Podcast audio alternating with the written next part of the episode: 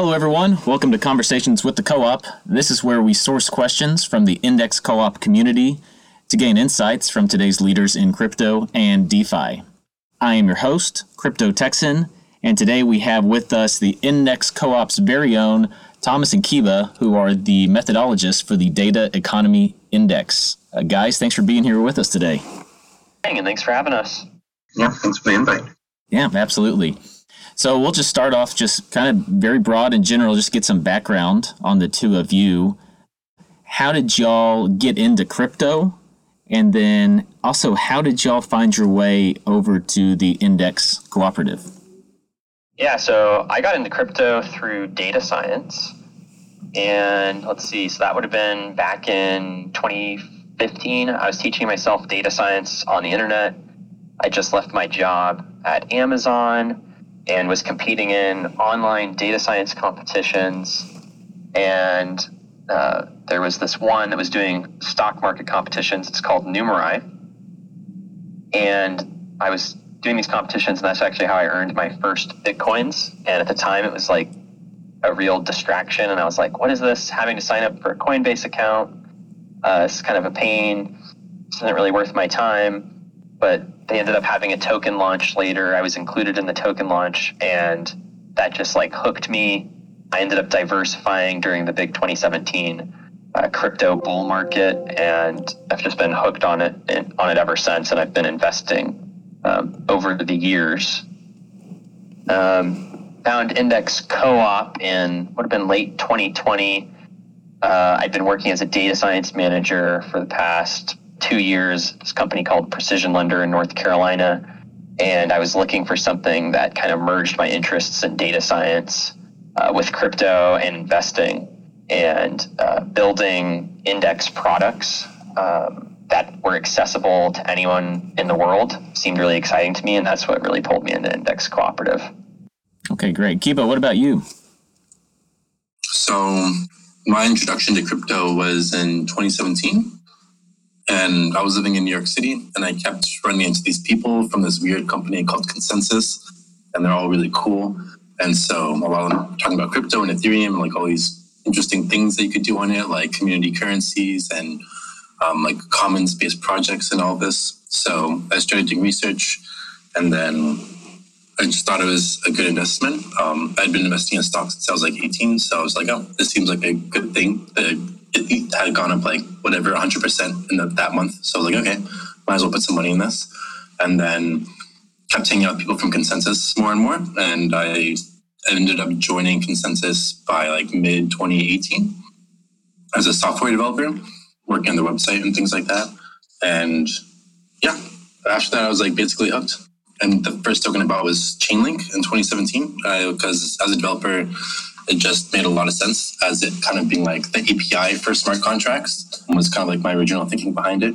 And uh, that was like the first token that I got hooked on. I've been on Linkbrain for a while. And then uh, how I got into Index Co-op was I had been applying to token sets to be a social trader since like mid 2020 because I wanted to do this thing called the Data Economy Index which was basically a way for an easier way for me to like share my investment strategy with my friends because uh, a lot of them had been taking my advice and buying a lot of the same tokens that I was buying anyway. So I just figured it'd be a lot easier if they could just like be in my token sets and then I could uh, do the trades for them and then we'd be in it together instead of us like each individually doing our own thing. And then they never got back to me. But then eventually the index co-op sprang up, which was by TokenSets, and it was like the the infrastructure that I wanted to use, and it was like the same group of people I wanted to work with, and so I started contributing. I first proposed the Data Economy Index in like October 2020, like two or three weeks after the co-op started, um, but we weren't launching indexes at that point, and then or new products in general at that point. point, and yeah, now we're here. Wow. Yeah. And so, how did the two of y'all meet? Like, how did how did y'all get together to uh, partner on this uh, index? Yeah. So Kiba had this really amazing governance post on the Index Co-op forums. I think it was in this must have been like late March, early April 2020. It's called Activating Intrinsic Productivity for the DeFi Pulse Index. Uh, if you haven't, if you're in the co-op and haven't read that, you should definitely take a look at it. But it was basically um, trying to get like yield from the tokens with inside uh, the DeFi Pulse index and like passing those on to holders. And that's just something that extreme that really resonated with me because, um, you know, like Kiba, I was really passionate about making index products uh, for my friends and family. You know, it's it's really the accessibility is really important to me. So I just thought, wow, Kiba seems like super smart. And independently from that, I was making my own like token set that had, you know, data, you know, data project tokens in it. And I was like, hmm, what should I name it? You know, something with data. And I was like searching on the token sets website and I found this thing called the Data Economy Index. And then I realized it was by Kiba, who I already read on the governance forum. And I was like, I have to talk to this guy. Uh, so I messaged him on Discord and was like, hey, you know, I've been thinking about making an index that has, you know, data project kind of tokens. Really love your data economy index. Like, what do you think about collaborating? And kind of just went from there. Wow, that's really interesting. And so, like, have y'all met in real life at all? Because you know, like, you've got David and Ryan from Bankless. Uh, they've they've got like the one of the most successful podcasts in crypto, and they've never met in person. Have y'all? No, I've no, I've never met Kiba in, in person. Although I'd like to to go hang out with him in South Korea sometime. Oh yeah, I was just saying that that's kind of like the magic of the DeFi and the DAO and just the the crypto space in general is that we're able to build these incredible products without necessarily meeting each other face to face. I just think that that I mean, y'all are just a prime example of that. So yeah, let's move on to this, the data economy. Um, how would uh, the two of you just define the data economy on the blockchain just very broadly? But you take it. I'm, I might have, we'll probably have slightly different takes on this, but. Sure. Yeah. Um, I think we've kind of come to a pretty good definition as part of creating the methodology, um, which is basically any database product or service. And that doesn't necessarily have to be like entirely on chain. For example, like the graph hasn't been on chain as of yet. They've mostly been this like centralized platform, but they've been decentralizing recently. But I think that's like a pretty good working definition. So for me, it's really just like anything that's using data as like the main value proposition for like why people are using the token or data is somehow like the product that's being sold through the platform like ocean protocol. And i think there's like i think you specifically asked about the definition and i think like it's easy to hear the definition and not really have it tied well to like the thesis or like the idea behind it. Um, you know, and like I mentioned, like I first got into crypto through through Numerai, which we're working on a blog post, a deep dive on that. So we hope to have that out soon for everybody. But basically, what, what I really see in this this data economy space is that during the Web two era, you had all of these different internet companies built these great you know products and services that we all use. You know, Gmail, Google Search, Facebook and all of them have this you know freemium or free model basically right? Like um, and there's this expression that a lot of people have heard that it's like um, if it if it's free then you're the product. And so all of these like web giants built these incredible businesses um, by giving services to users for free essentially in exchange for their data. And so you had these centralized companies build these data monopolies that are now worth billions of dollars. And so what I really see happening in crypto and and what we're calling the data economy is that we're going to see the benefits of that data given back to users um, through these decentralized technologies. Yeah, but thank, thanks both of you for those uh, for those definitions. That's really helpful, especially when we go into this next question, which is, what is the data economy index? So basically, it's an ETF or um, like a diversified portfolio, much like DeFi Pulses for DeFi industry or um, MVI is for like metaverse platforms. And we're focusing on this data economy for crypto, crypto based data economy. Um, and basically it's just a very simple token where you can purchase it and then you automatically gain exposure to at the moment, we have seven different asset tokens in there. I think we changed it right before launch. And then basically, you're getting exposure to like a lot of the biggest projects within crypto that haven't really been captured by any other index co product, like Chainlink, Filecoin, the Graph, Ocean Protocol, and like a lot of these like very widely used data services that just don't really fall under any other like thesis or category um, that are all part of this data economy. And yeah, that's the that's the basics of it. And then um, me and Thomas are the methodologists, so we're the ones that are creating overall um, methodology for the index. Uh, and we rebalance every three months. All the other index products rebalance every one month, but we're doing it quarterly instead of monthly. And so we'll be looking at a lot of different tokens that are like on other chains. Um, for example, Filecoin is not based on Ethereum. Um, we're looking at like Arweave, Handshake, and a lot of other of these data based products that actually don't live on Ethereum because Ethereum is more like a compute platform.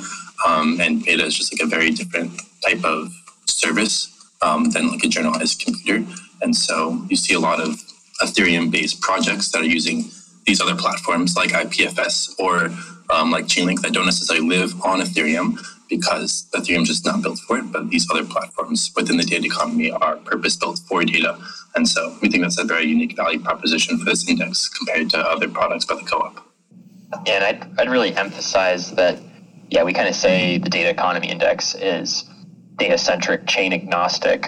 You know, I think I think what we're seeing is Ethereum is becoming this like global financial settlement layer, and you know, set protocol or token sets infrastructure, which is what the data economy index is built on, is is built on Ethereum.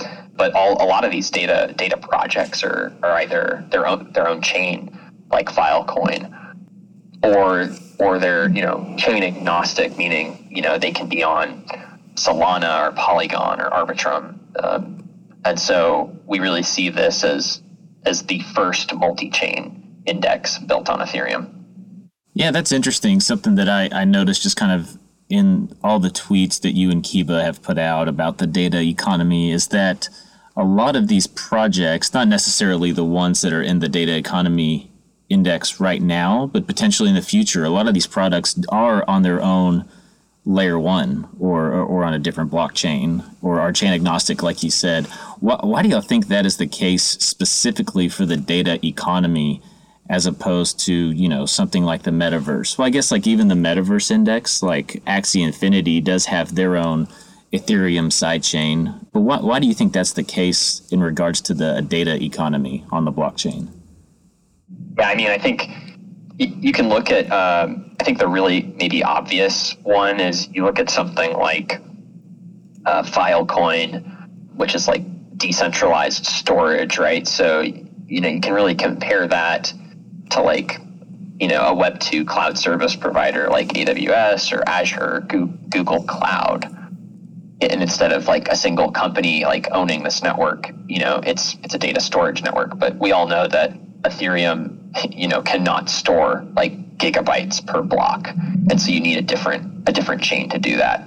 And so you get you know these it's like application specific chains right? Like data storage should be its own application or should have its own chain yeah that makes sense so i guess i guess it's really just related to the bandwidth of what ethereum can handle and its its block sizes is that what you're getting to there's that like, just just within the EVM construct itself, like storage is meant to be expensive. But I would say like another additional thing is a lot of times you want your data to be private. Like if the data is public, then it probably loses a lot of its value.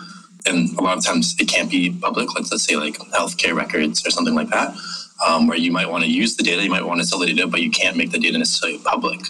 And so you have things within like Ocean Protocol, like um, compute to service, I think is what they call it, where a lot of the data is stored off chain in private service. You never actually get access to the data, but they allow you to run your AI models on the data itself without ever actually exposing it. So, in order to keep a lot of the value of the data, a lot of times it's important to keep it private, um, which is just obviously not possible when keeping it on a public blockchain. You know, maybe this doesn't necessitate needing its own L1 chain, but I think, you know, this might be obvious to some people, but most of the world's data does not live on blockchains. So then you also need you know solutions like Chainlink to bring off-chain data into blockchains or at least accessible to blockchains. Yeah, that makes yeah, that's that's helpful. That makes sense too. And so uh, with the data economy index, uh, one of the things Kiba mentioned was the, the rebalancing is three months, which is a, a slight break from the norm, I guess, from the other indices that we have put out, where uh, you know the rebalancing is one month. I guess what what other are some of the more interesting things that the two of you came across when you were trying to build out the methodology for the data economy index and like why are like i guess another question is why did y'all uh, decide to do three month rebalancing versus a one month and what other i guess nuances are, are there or differences uh, between the methodology for data economy index and uh, the other ones that we have yeah i mean i think the the three month or quarterly rebalancing that's actually like an industry standard outside of um, crypto. Like if you look at most index products, they rebalance quarterly. But I think that I think that does a few things. Like one, it just like makes it easier to like operate the the index, like for the index cooperative. But but another thing it it does, you're kind of trading off two things. You're potentially getting less projects, new projects faster into the index. So like if you're having a lot of new eligible products come out like every month, then you're not capturing them as quickly as you would. So maybe that's a drawback. Uh, but another benefit is if you have, say, like one particular project just really um, outperform everything else, you're actually not immediately selling it. So uh, let's say, you know, Ocean Protocol 10x's over the course of three months. Well, if you're rebalancing monthly, you're actually going to be uh, potentially selling selling a lot of that token after the first month into the other tokens rather than holding it as it you know moves up substantially. Yeah, Kiba, do you have any do you have any comments on that? Um, nothing on rebalancing quarterly. I think Thomas covered it, but just some other things that we came across when we were constructing the, the methodology um, was just that it was kind of it's actually hard to find tokens that are really liquid because all of them are utility tokens. So Numerai, for example, um, it's one of the most highly utilized tokens with on any Ethereum platform. Like almost all the tokens are actively being staked they're in current supply. Um, and a lot of the tokens just aren't integrated into DeFi, so liquidity just isn't important. Like excluding Chainlink, none of them are really listed on any platforms. They aren't they aren't in like farming um, like farming lists or what do we call them like DeFi farms. So in general, just getting liquidity or tokens that have liquidity was a, a difficult issue to come across. Yeah, and I think that's like an ongoing challenge that we're working through. But it's not even that these tokens don't have liquidity. It's it's like the the the ratio of their uh, on-chain liquidity to off-chain liquidity is just massive. Like you know, if you go on like Coin Market Cap, you know, Filecoin has like 1.8 billion dollars of trading volume you know, across centralized exchanges, but it's it's a tiny fraction of that on decentralized exchanges. So that's an ongoing, uh, interesting problem that I hope that we can help solve. Yeah, that's interesting. It's something I hadn't thought about, and I guess that's that this feels very specific to the data economy index as well.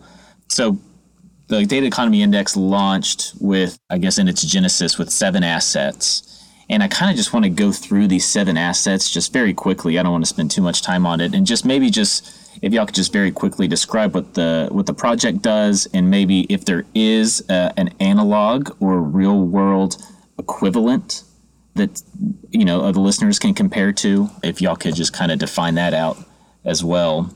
Uh, and so we'll just we'll just go through the list here.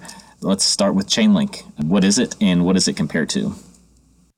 So for me, I think the easiest example or like analogy for Chainlink would just be serverless functions um, for for smart contracts. So just this function that you can call, um, and it would extract whatever data that you need um, within the custom adapter. So if you need to fetch a price, if you need to get like a, a random number, if you need to uh, really do like any sort of computation very easily and very cheaply, while also having it be secure to an extent. Um, I think that's the, the main use case of Chainlink at the moment. And I I just add that like I think all of the projects in the data economy index and and the ones that are being considered next, they're actually either using crypto economics to create a data monopoly where one did not exist before. So I think Chainlink is a great example of that. or they're actually disrupting an existing monopoly in the Web 2 world. Yeah, I think if you if you look at Chainlink, it's really hard to find a real world analog uh, comparison there. But Kiba, I think you did a great job uh, describing that. Uh, okay, and let's go to, you know, we'll talk about the renFIL aspect of it uh, in a little bit, but let's talk about Filecoin. Um, same questions. Yeah, and I think yeah, Filecoin, like the the analog there is your your cloud service providers, AWS, uh, Azure, Google Cloud, and I, I think this is like this is one where like when you're thinking about like what is the potential of the data economy and you're comparing it uh, to the Web two world. I mean, AWS alone is worth like as a business as of 2019 is worth more than JP Morgan is today. And that was before Amazon went on this crazy tear and is now worth like two or three X what it was then. Um, you know, and, and Filecoin is worth a tiny fraction of those those three uh, you know cloud providers combined. So just just massive potential. Yeah, it almost makes it seem like data is the new currency. Uh, in a in a sense, you know, if it's eclipsing banks uh, in total market cap, AWS compared to J.P. Morgan, um, yeah, that's interesting. Uh, okay, what about the graph? Yeah, I don't think there is like a direct analogy for the graph as far as like a service that's being provided to third parties, but um, obviously like Google search is indexing the entire internet, so I guess that's probably the best example um, where they just have all of the information and can query it for anything you might want to know about the blockchain. I think that's that's an interesting one too because uh, this is something Kiba and I have talked about a little bit with our thesis. But you know, you think of Google search as very much like used by humans. You know, like oh, I need to go and query something, and the graph like very much more used by like robots or smart contracts. And so, it, you know, the graph like they published this thing recently where the growth in the graph's queries over time is actually exceeding Google's graph in its early days by a very material amount. Um, and I think and I think that makes sense if it's you know you know robots or, or programs that are, are using the graph rather than people. Yeah, that's an interesting uh, differentiation that you just laid out there. Uh, yeah, let's move on to the basic attention token or BAT. What what is that? Yeah, so this is this is one that a lot of people don't get, uh, and I think like people get get like overly, I don't know, like overly concerned about like tokenomics. You know, maybe maybe people disagree with that, but to, to me, it's like it's just obviously going after Google's monopoly, especially around search. You know, the whole idea of you know you can basically monetize users' attention and actually give that value back directly to the users basically, you know, for viewing ads. So it's like in Google, you view ads and that money goes to, to Google. And in basic attention token, it goes back to the holders of BAT. Yeah, and I know that BAT it, it does tie into the Brave browser. Uh, how does it tie into the Brave browser also? Yeah, I mean it's, it's basically the Brave browser. It's a variant of like Chromium, what Google Chrome's based off of. And so as you, um, they're basically able to, as you, uh, you know, look at various things, you basically give your attention to various websites. Those various websites um, are rewarded with the BAT token, and you and you as a user are rewarded in the BAT in the BAT token for giving your attention. So you know we'll be going into like all of these things too in more detail in a, in a series of blog posts that we're working on. And uh, the LivePeer token, this one is uh, incredibly interesting to me. I've, I've recently started doing a, l- a little bit more research on it, but I, I got airdropped LPT like randomly back in 2018, and it's just kind of been sitting in my cold storage um, for that entire time. Um, what, what's the story behind uh, LivePeer, and, and yeah, what does it do? What are the comparisons to the real world? I forget the name of the service on AWS, but basically LivePeer is about uh, video streaming. And so I guess maybe you could think of it like Twitch, maybe, um, where there's like people, it's a decentralized network for like processing videos and broadcasting them and transcoding them. So I don't think there's like a directly, unless it's like a developer tool, um, I don't think there's a service that most people would be familiar with that you could compare LivePeer to. Okay, so it's not like a, a YouTube in any sense, is it? It's not. It's not like an interface where you would go to to view videos. It's more like the backend infrastructure for like how you're processing videos. Okay, okay, that makes sense. Okay, and uh, let's move on to the Ocean protocol. So Ocean is a data marketplace, an analogy in the real world to Ocean Protocol. Where do you go to buy and sell data? I don't know. As far as I know, there's not really a place where you go to do that. So again, like not really an analogy to the real world. Um, a lot of the data brokering services are kind of a black box. I mean, there's there's actually the black market where people sell a ton of data. That's probably the best example that I know of that I've used. Um, but there's a lot of the data that gets sold in the current data economy, the Web two data economy, is like a it's no one really knows who's buying and selling. There's like all these agencies and um, third parties, brokerages that are selling data between themselves privately. Yeah, that's that's definitely super true. I mean, you know, in my last job as a data scientist, just you know, reading through all these various things, you, you basically see corporations and I, I don't know about governments necessarily, but there's so many like data sharing agreements or um, or just even like selling the rights to data from various you know companies. So that's like a huge thing, and you know, if you could actually imagine a marketplace rather than kind of this like almost like uh, I wouldn't call it almost like private markets, like public markets instead of private markets. I think there's huge potential in that. Yeah, I can definitely see the potential in something like Ocean uh, in that regard. And then, okay, our seventh and final inclusion in the Data Economy Index, the protocol that got our very own Thomas into uh, crypto, uh, Numerai. Thomas, you want to explain that one for us? Yeah, yeah, and I'm still a still a Numerai holder. This is actually going to be uh, the first uh, blog post in our series. is going to be on Numerai. Uh, Numerai. So, like in some sense, it's it's building a hedge fund. Like that's pretty pretty analogous to lots of things that have been done before. But what it's trying to do is create a data monopoly through network effects. Uh, no hedge fund in history has ever harnessed the power of network effects. This is why you see you know, Bridgewater, the largest hedge fund in the U.S., is still only one percent of actively managed assets, whereas you know, some you know, Facebook is like seventy percent share of uh, social networks. So Numerai is is trying to you know bootstrap a network of data providers, data scientists, and uh, traders to basically create a networked hedge fund, and that is a massive opportunity. So there's four trillion, over four trillion dollars of assets held in in hedge funds globally. So if you got something like you know Facebook's market share of social networks in a in a in a single hedge fund, you're talking about seventy percent of four trillion dollars, what like three trillion in AUM. So it's a crazy huge uh, opportunity. Yeah, and I uh, I was listening to the Bankless podcast a couple weeks back, and they had Cathie Wood from ARK Investments on, and she was talking uh, very highly of Numerai and just uh, just the innovation going on there, and and the like you said, the network effects that they can apply to a hedge fund. I think that's it's an incredibly interesting protocol, and I'm excited to read that blog post that y'all do when it when it finally does come out. Um, so with all these tokens that are included in the in the index and in, in the smart contract.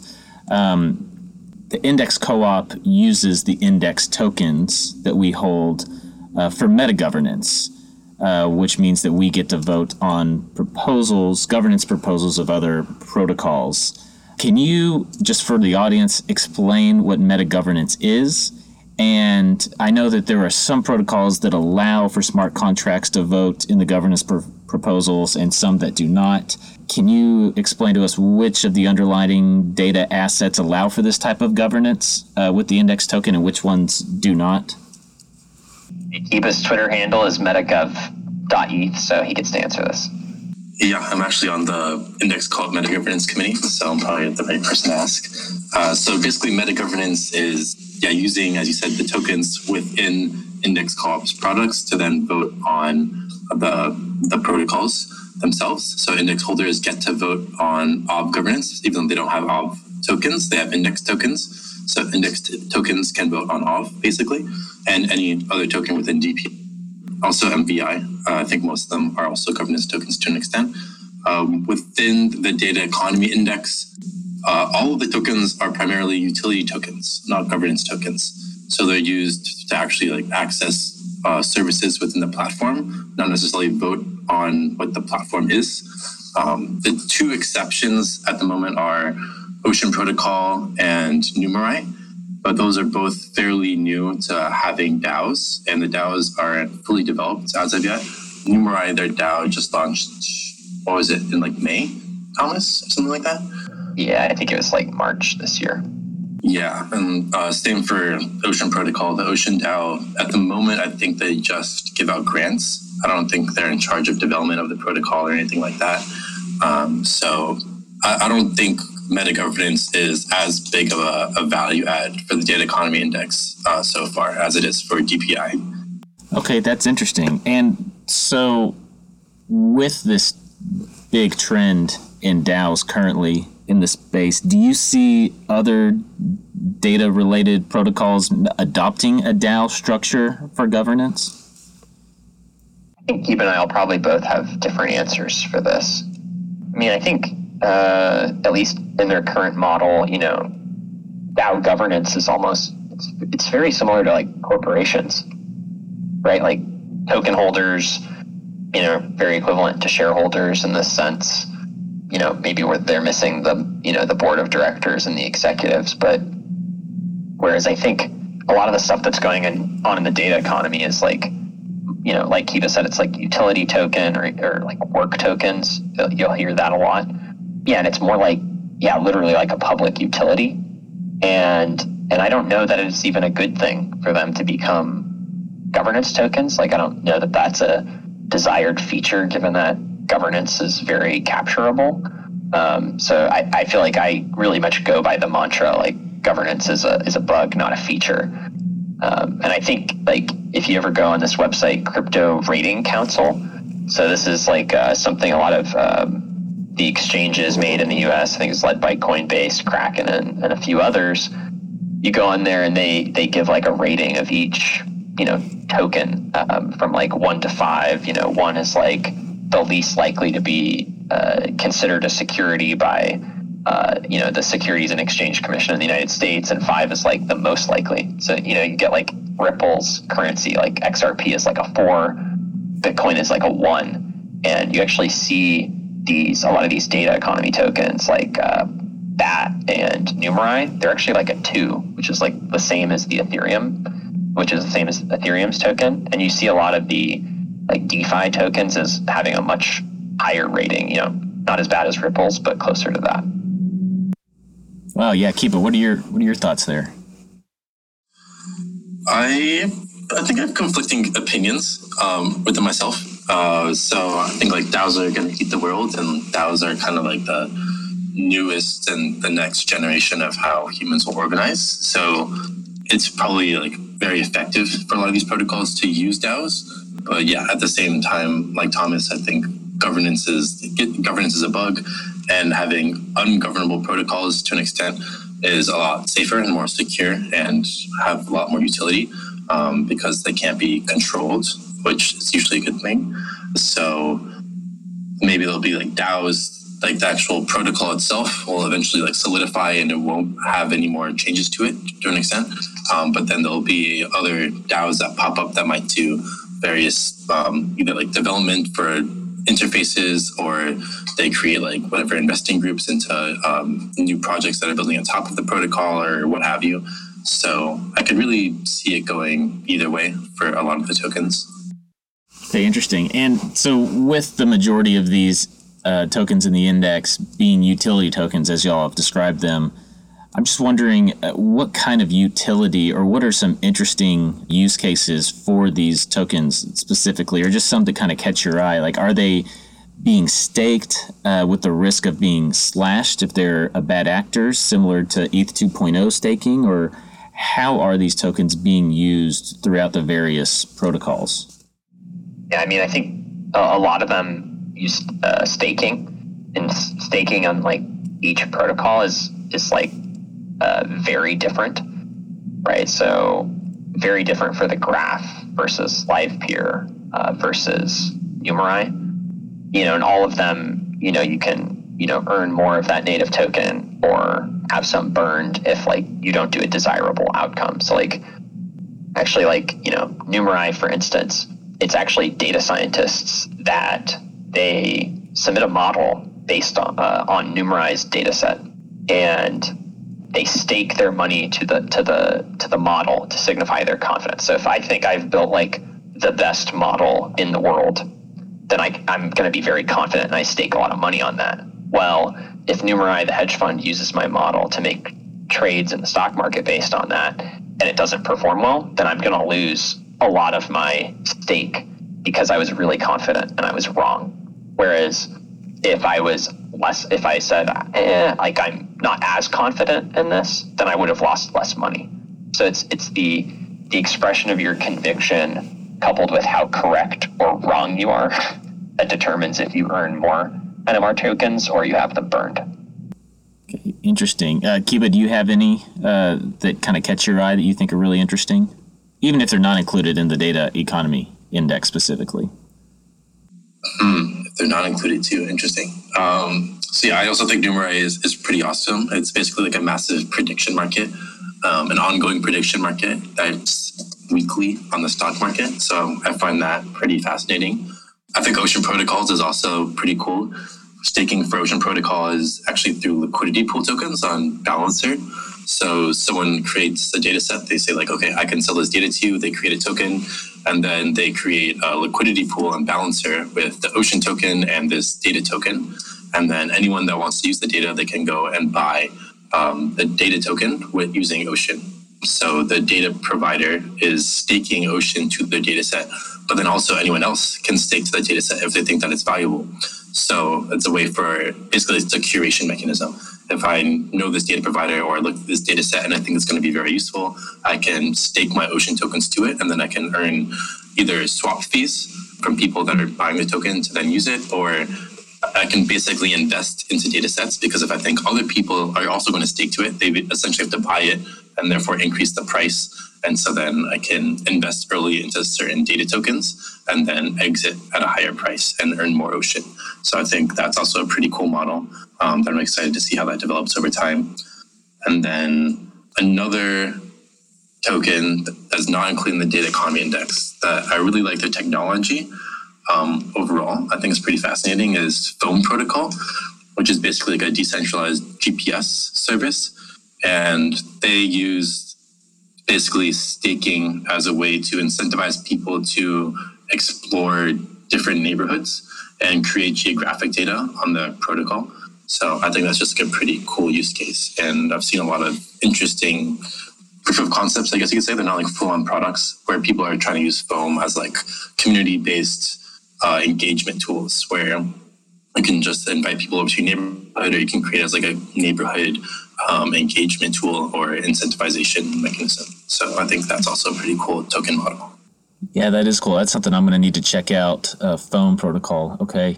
Um, and so, still kind of on the subject of tokenomics, uh, the majority of these tokens in the data economy index are ERC20 tokens on Ethereum natively.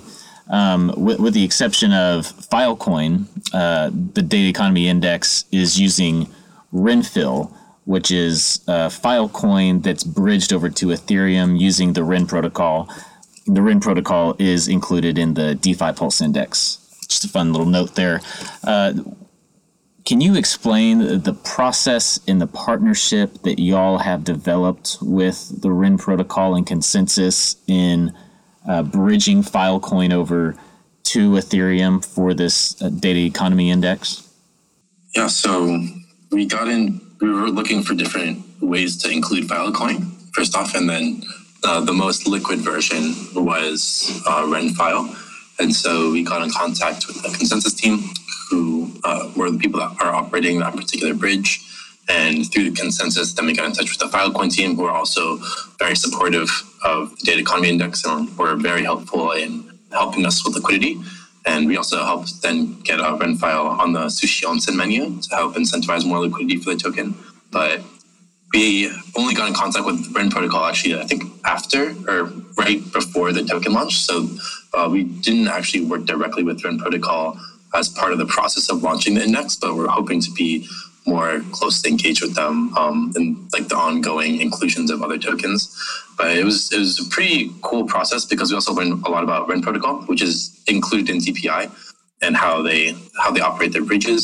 Um, you can do a lot of cool stuff with them apparently. Like you can automatically kind of include transaction data within the bridging mechanism. So if you want to bridge over your Filecoin to Ren Filecoin on Ethereum, um, in that bridging process, you can tell the Ren nodes to also automatically deposit your renFIL in the Sushi liquidity pool or automatically swap your renFIL token for the data economy index once it's bridged over. Or you can do really a lot of cool things uh, with the Ren VM.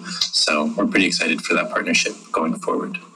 Okay, and so uh, yeah, using this type of technology or in these bridges, like which other non Ethereum native assets could be included in the data economy index uh, going forward? Or which ones, I guess, are maybe in the methodology, but not necessarily in the index quite yet? Yeah, I think I think there's like three that are really top of mind for us right now, and it's uh, Arweave, Helium, and Handshake. So all of those, you know, they're their own their own blockchain with their own use case, and I, and I think like you know, at least for me, I've been looking looking a little more closely at Arweave. You know, like Filecoin, it provides decentralized storage, and you know, what's really interesting about that one in particular is just the the like explosion of NFTs is actually like fueling Arweave's growth, right? So like NFTs on Solana are, are just making up like an inordinate amount of Arweave storage. So like you know, if you're bullish on like NFTs and the, the growth of that sector, which which I am, especially for use cases outside of you know crypto art, then then it would make sense that you're also bullish on the the underlying infrastructure that supports it. I'll just add that you don't have to use renFIL just for L1 tokens. So we could theoretically, if there is like a really popular token on Cosmos or on Solana or something, we could bridge like some arbitrary token on some other base platform. We don't just have to bridge L1 tokens using Ren protocol. Oh, interesting. And I think that's pretty pretty likely. Like you know, further down the line is like, I think you're going to see tons of, you know, new I don't know like apps built upon upon these data economy projects.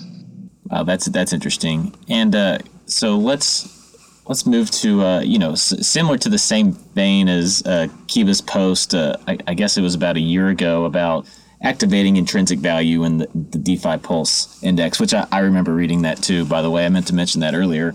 Since uh, data does have some underlying tokens that can be utilized, since they are utility tokens, is there any plans maybe in the future, like for the graph as an indexer or staking link, uh, whenever that's uh, available. Are there plans to allow holders to take advantage of various passive income uh, generation strategies within the index? I'll do a short answer and then I'll let Kiba answer uh, more in depth. Um, but short answer is yes. And I mean, I just really see it as as critical to the success of just index products and crypto in the long term, right? Like, there's a lot of benefits you get from from an index like exposure so that you're not missing out on you know a specific the growth of a particular sector. And i think that's something that we're that we're doing really well right now with the data index and defi pulse index. Uh, you're also getting potentially depending on your jurisdiction tax advantage right? You know you're only paying you know capital gains tax or whatever when you when you sell the index not from the underlying transactions within the index um, but like something that we're missing is is yield, right? So like you know if you're a graph holder, you know why why buy an index when you can stake the graph and get whatever your 10% APY is, or on Livepeer, I think at one point it was 30%. So so we need to make these like passive passive indices be able to capture that staking income. I think for them to be viable in the long term. Kiba. What yeah, are your what are your thoughts there? Um, I definitely agree on like the tax efficiency basis, and also that there's not as much reason to hold an index product if you can also be earning double digit, triple digit APYs, who knows what, um, on the individual tokens. So I think intrinsic productivity is definitely a necessity, especially if the co-op wants to like really live by or be the best crypto based indexes. I don't think the main reason why the DPI proposal didn't go through was because people were afraid of it being deemed uh, a security by the United States government. And so I think if you're constraining yourself by um, regulation, then that's really not the best crypto product. So, in order to be the best crypto indices, you have to really have intrinsic productivity within the index. And for the data economy index specifically, um, I think having intrinsic productivity is actually a really has a really cool flywheel effect. I don't know if that ex- it exists for DPI and MVI, but basically, if we can do native staking, like if we can stake to a Chainlink node, if we can stake to a graph indexer, and not just like whatever deposit them on Aave or some more basic form of yield, um, but if we can actually do like active protocol staking, then uh, a lot of these protocols kind of have a, if you have like more of a larger stake on your node, then you can also get more jobs. You have basically more economic bandwidth on the protocol. And so, kind of a little bit like ETH staking, but like not quite the same. Um, like for Chainlink, if someone wants to do a really valuable job, they might require you to have whatever a million Chainlink tokens staked, and not everyone will be able to have that many tokens staked. So the people that do have that many tokens will be able to service those particular jobs as well as all the other jobs. Um, so you'll be able to earn a lot more just by having more tokens.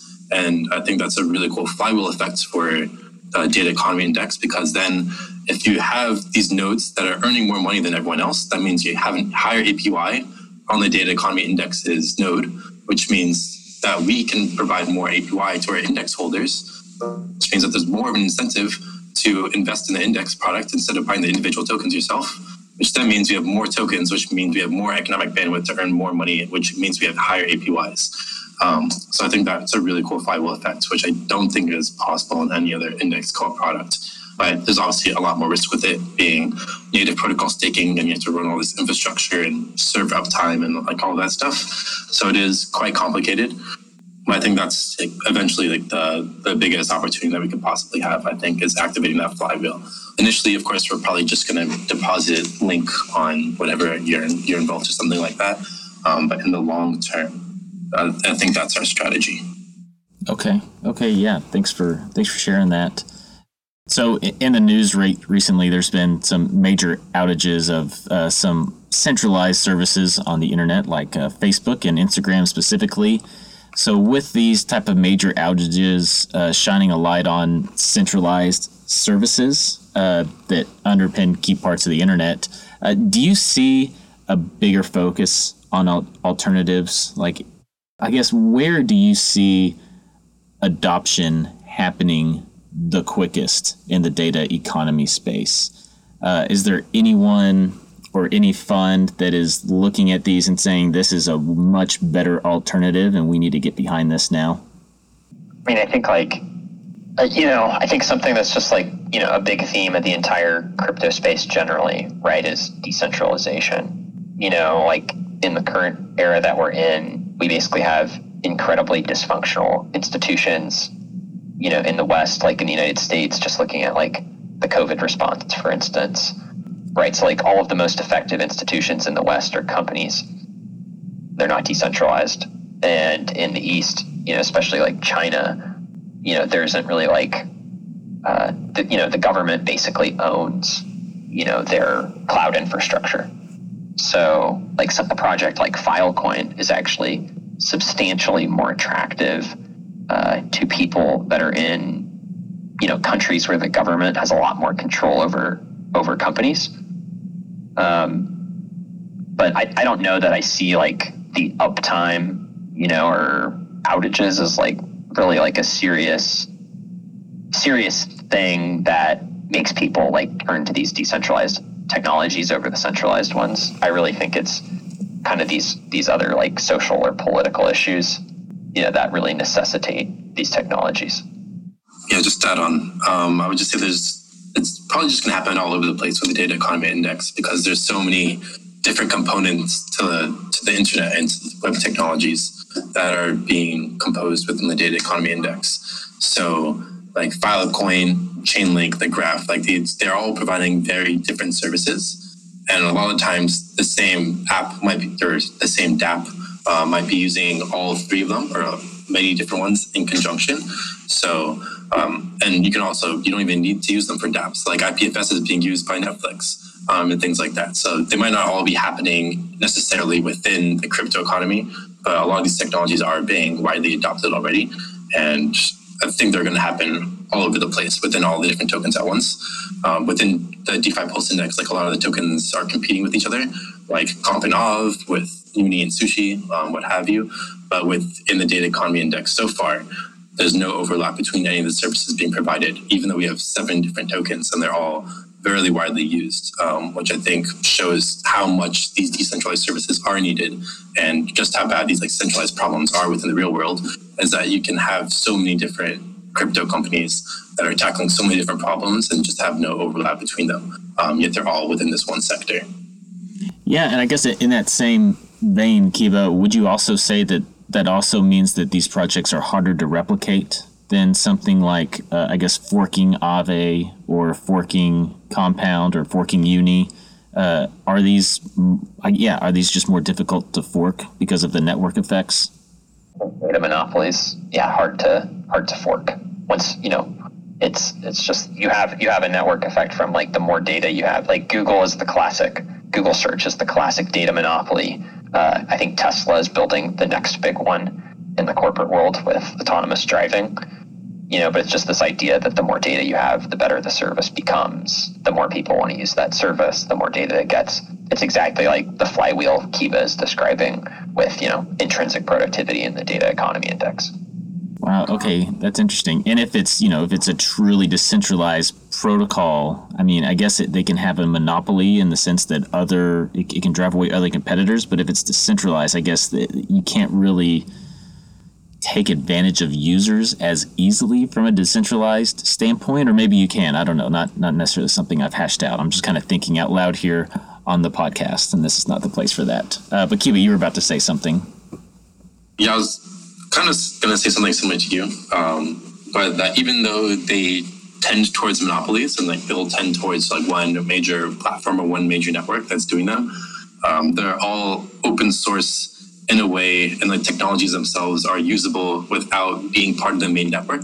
So, um, like I mentioned, Netflix is using IPFS. They don't have to be connected to any other IPFS nodes. Like they can use the technology without necessarily having to use Filecoin. Um, same with Chainlink. Like you don't necessarily have to use the open Chainlink networks in order to use Chainlink as a technology platform. Um, you can create, you can just run your own Chainlink node and use it for your own smart contract if you really wanted to. So I think that also lends itself to the adoption is that these protocols are so minimalistic, they are so customizable, and they're usable on their own. Um, but that means that eventually people are going to have to integrate with the, the, wider economy, with Ethereum services or what, have you. And when they do do that, they're going to use the technologies that they already used, which are going to be these these major platforms. Okay, yeah, and I guess what do you what do y'all think is the biggest friction that needs to be solved or addressed before these data economy or or data on the blockchain based uh, tech protocols go mainstream? Not, I mean, it's kind of an interesting question. I think a lot of them already are going mainstream. I mean, even something like like Brave now has Brave browser now has like 15 million users and is growing 100% a year. So like that particular one, like they really need to be able to, you know, they need to get the tokenomics right and have that really help them supplant Google search monopoly, and that hasn't happened yet. But I think I think the fact that they're having 100% compound annual growth per year is pretty pretty encouraging and I don't I don't think these technologies really have the same scaling issues that you know L1 transactional blockchains like Bitcoin and Ethereum do. But I think obviously they're going to grow along as those as those technologies gain adoption too. So I just have really just two more questions for y'all, and that is, uh, so beyond storage, oracles, and indexing, uh, what far out use cases have the two of you found on your data journey for blockchain technology uh, that you're going to keep a close eye on, or what upcoming data economy related protocols are just being really ambitious and, and are catching your eye right now? I think two things in particular, at least that that I'm really excited about are I think I mean I think like Kiba said it like data as an asset, as a financial asset, like you know being able to trade data, you know via like Ocean Protocol or something like that, and and kind of something that I'm I think both of us are really excited by is this project called uh, Vita DAO, which is basically like using it's the first um, DAO that actually owns intellectual property using an NFT. So I think that's like really ambitious is seeing, you know, biomedical, bio-based, bi- biomedical research, you know, as intellectual property owned by DAOs. I think that's something that's really exciting and really interesting. What are some of the more ambitious projects that y'all have discovered uh, during your research uh, that's really catching your eye right now? For me, it might actually be Numerai. Like I kind of knew about Numerai already, but I found it, I think, last October. Yeah, like about the same time that the co-op started through the SmartCon Summit, which is like this Chainlink conference. And I was talking to people at my data economy index that, that I'd already launched at that point or that I was thinking about. And someone mentioned Numerai to me. And I was like, oh, this sounds pretty cool. And it's coming from like another a fellow Link Marine. And so I was looking into it and I was like, oh, this is really cool. So for me, it's probably Numerai. But also, over Tom was saying like Vita DAO. Um, I don't know if that's like directly qualifies for the data economy index, but it's definitely something that we're both very interested in as a category. And I think genetic and synthetic biology um, is definitely a, a, very interesting new field and definitely has applications to data, um, like using genetics to store um, data, I think is a really big application. Um, so we'll see where that goes in the future. Oh yeah, that's really uh, yeah. Vita DAO is definitely going to be something that I look into uh, a little bit more as well. So guys, thanks for being on. Uh, I think this was a fascinating conversation. Uh, I really appreciate your insights and in, in, joining us. So I guess the the final uh, question is, where can people go to find out more about the two of you and the Data Economy Index? Yeah, you can find us at Twitter. I'm uh, Thomas underscore Hepner. Kiba is Kiba Gateaux. And then there's also the data index Twitter, which is uh, all caps data underscore index. And um, obviously, you can go to the index cooperative uh, website and find the data economy index there. All right. Well, I appreciate it again, guys. Uh, everyone in the audience, thanks for listening. This is being recorded, so we'll get this out uh, in a little less than a week. I hope everyone has a great rest of their week and a great weekend, and we'll see you next time. Thanks, everyone. Thank you very much. This has been a blast. Yeah.